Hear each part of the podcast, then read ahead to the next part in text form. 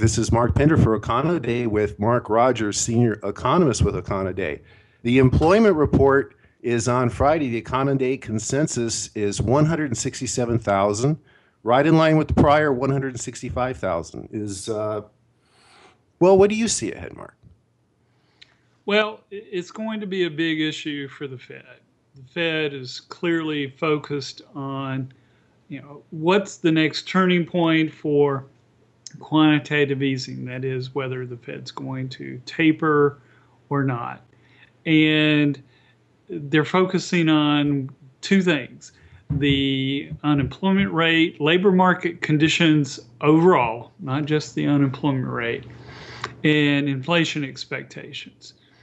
So uh, it's going to be big news for traders in terms of whether there's improvement in the labor market or not personally, I don't think the Fed's going to change quantitative easing soon. However, the markets clearly try to anticipate, and if there's some improvement in the labor market in terms of payroll jobs or the unemployment rate, they're going to anticipate and make their move now instead of when the Fed actually makes its move. Well, the Econoday consensus for the unemployment rate is like the non-farm payrolls, unchanged really at 7.5%.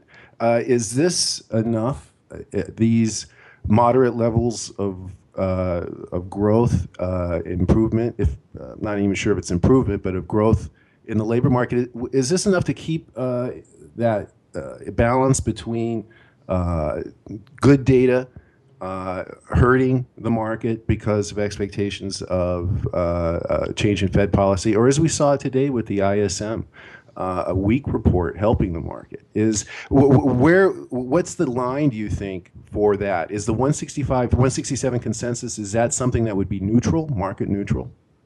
Well, we're we're taping Monday afternoon, and you're right. We saw a very disappointing ISM manufacturing report the key issue is is good news good news or is good news bad news? Uh, actually, the reverse is bad news good news or is bad news bad news? And that essentially relates to whether the markets see the Fed is keeping quantitative easing in place as is or starting to taper sooner or later. Well, what numbers do, uh, would you have to? Do you think we'd have to see? Uh, would a two hundred thousand gain in payroll would that That's uh, the big set question. alarms off? Exact, exactly. That's the big question. Uh, my guess is you know, the Fed keeps saying, you know, Fed officials keep saying we're not going to rely on just one month, and that's rational. Uh, we've seen sluggish but positive gains in payroll employment my guess is for the Fed to actually move on quantitative easing, that is, actually taper, they're going to need to see several months of 200,000 plus gains. Well, now the Hawks were calling already calling for uh, an increase or a, a, tapering long before you, we saw uh, we we saw 200,000 increases.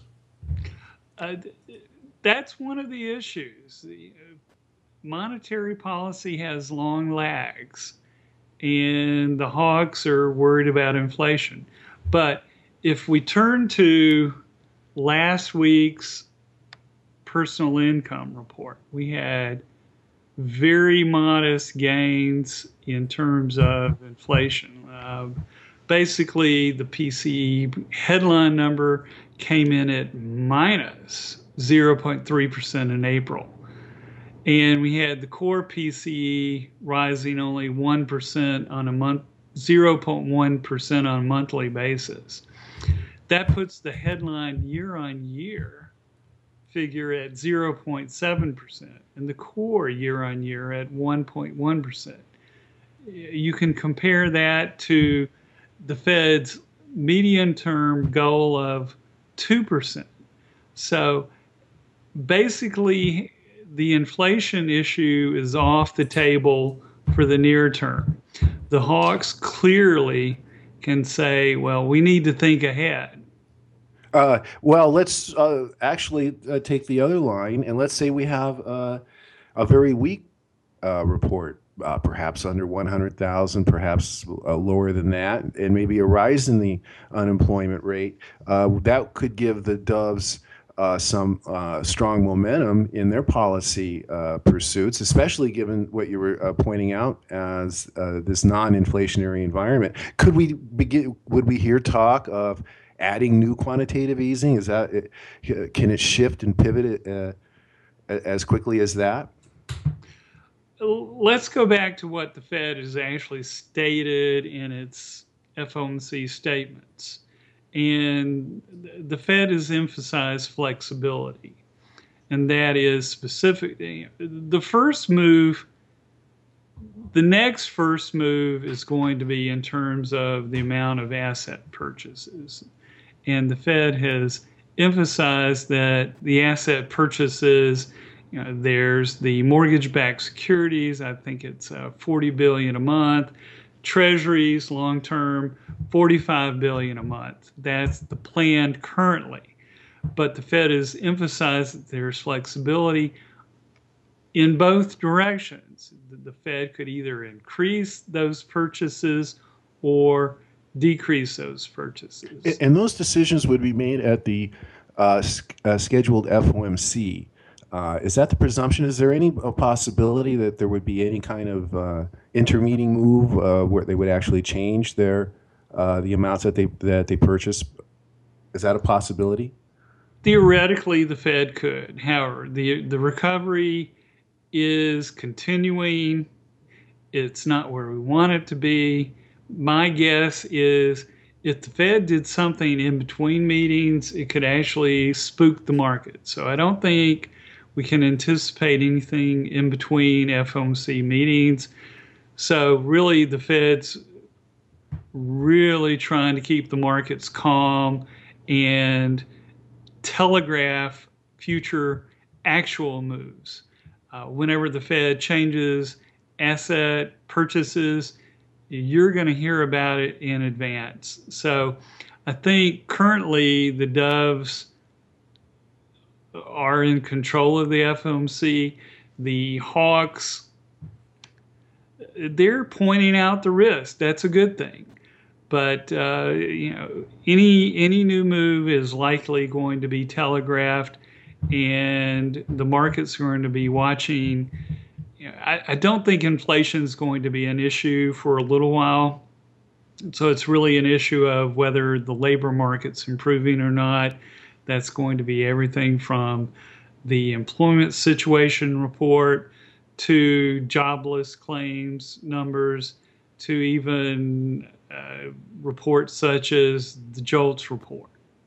The um, we were talking about inflation, uh, and Bernanke had mentioned in his uh, testimony uh, in Washington a couple weeks back about incipient incipient deflation that came out, and you were talking about these low PCE rates, and in today's ISM report, we had a second month of no change for input prices, raw material prices, and, per, and purchasers are uh, reporting that they're waiting for prices to come down. Now, is this a, a psychology? Is there are we seeing what the Doves could point to as as something uh, significant here? I I think the Doves have the argument currently. Um, the various regional reports on manufacturing have been soft recently, including on the price side. Uh, we're seeing commodity prices soften a bit, and the key inflation reports, CPI and the personal income report, show very sluggish numbers on inflation. So the the Fed has room to continue further quantitative easing as planned. Um, and speaking of the Fed, on your Econoday calendar on Wednesday, at the bottom of the of the uh, column, you'll see the beige book at two uh, o'clock. Now, when you were at the Atlanta Fed Mark, did you help prepare the beige book? there were times that I did, and uh, that was always interesting. Um, you know, we, we would pull together information that was sent from the various uh, Fed regional banks, and you know, it was an alternating duty where each bank would take turns pulling it all together and summarizing. Uh, and you're talking to uh, businesses, the different district banks are talking to businesses in their district and uh, a list of questions? Uh, it was very open ended. That this is one thing that's very interesting about the Fed. The Fed, many people don't realize the Fed is very populist in terms of getting current economic news.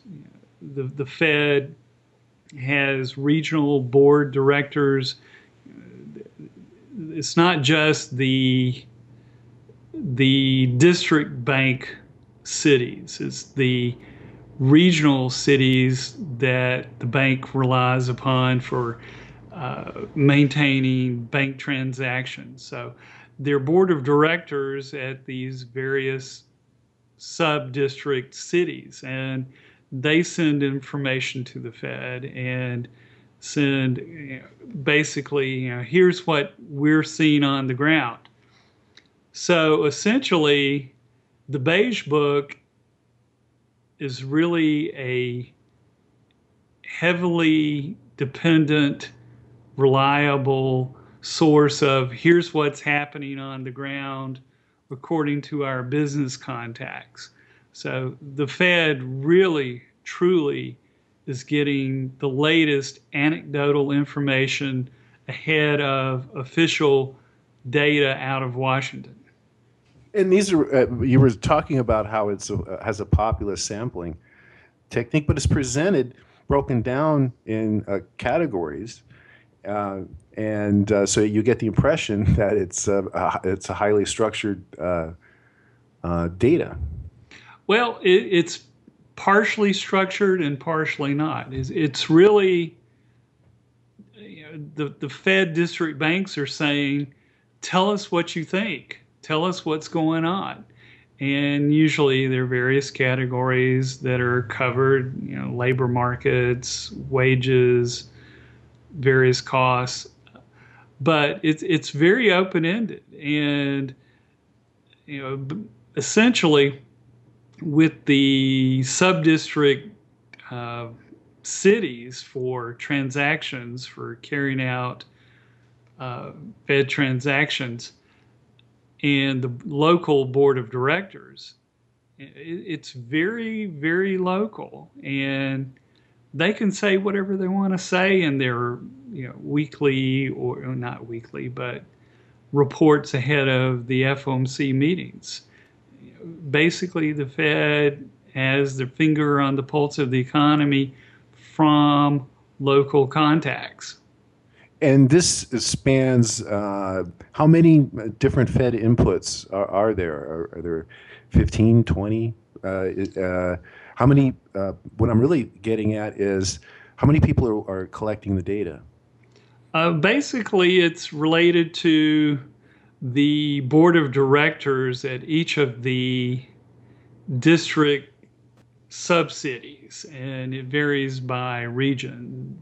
Uh, each region has a number of local subcities where the Fed conducts transactions and clearinghousing actions.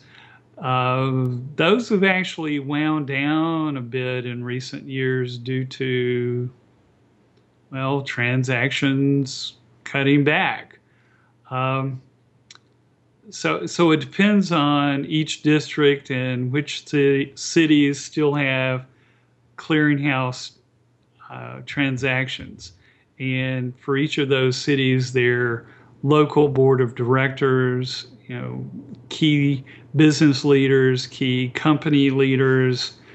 So the Fed still has you know, a finger on the local economy and very up to date. And the Beige Book uh, basically has been pointing to uh, a modest uh, economic uh, growth. Is, is, that right, Mark? Modest growth is correct phrase, and I, I don't think modest growth is going to be enough to change quantitative easing in the near term. It's going to take more than modest growth. It's going to take bringing the unemployment rate down, not based on a re- reduction in the labor force, which actually is a negative reason for the the unemployment rate to come down, but actually based on gains in household employment. And they're going to look at a broad number of uh, indicators for the labor market, including probably initial unemployment claims, probably the um, uh, basically the initial un- unemployment claims have flattened lately. Uh, it's an interesting quandary uh, for this employment report coming up. We've had positive numbers on consumer confidence, consumer sentiment, and part of that was related to a little bit better view on the labor market. In contrast, initial jobless claims have flattened, and that points to little progress on payroll employment. So it's going to be a little bit of a quandary, and you know we'll see how it plays out on Friday. Thanks a lot. That's Mark Rogers of Econoday, and I'm Mark Pender of Econoday.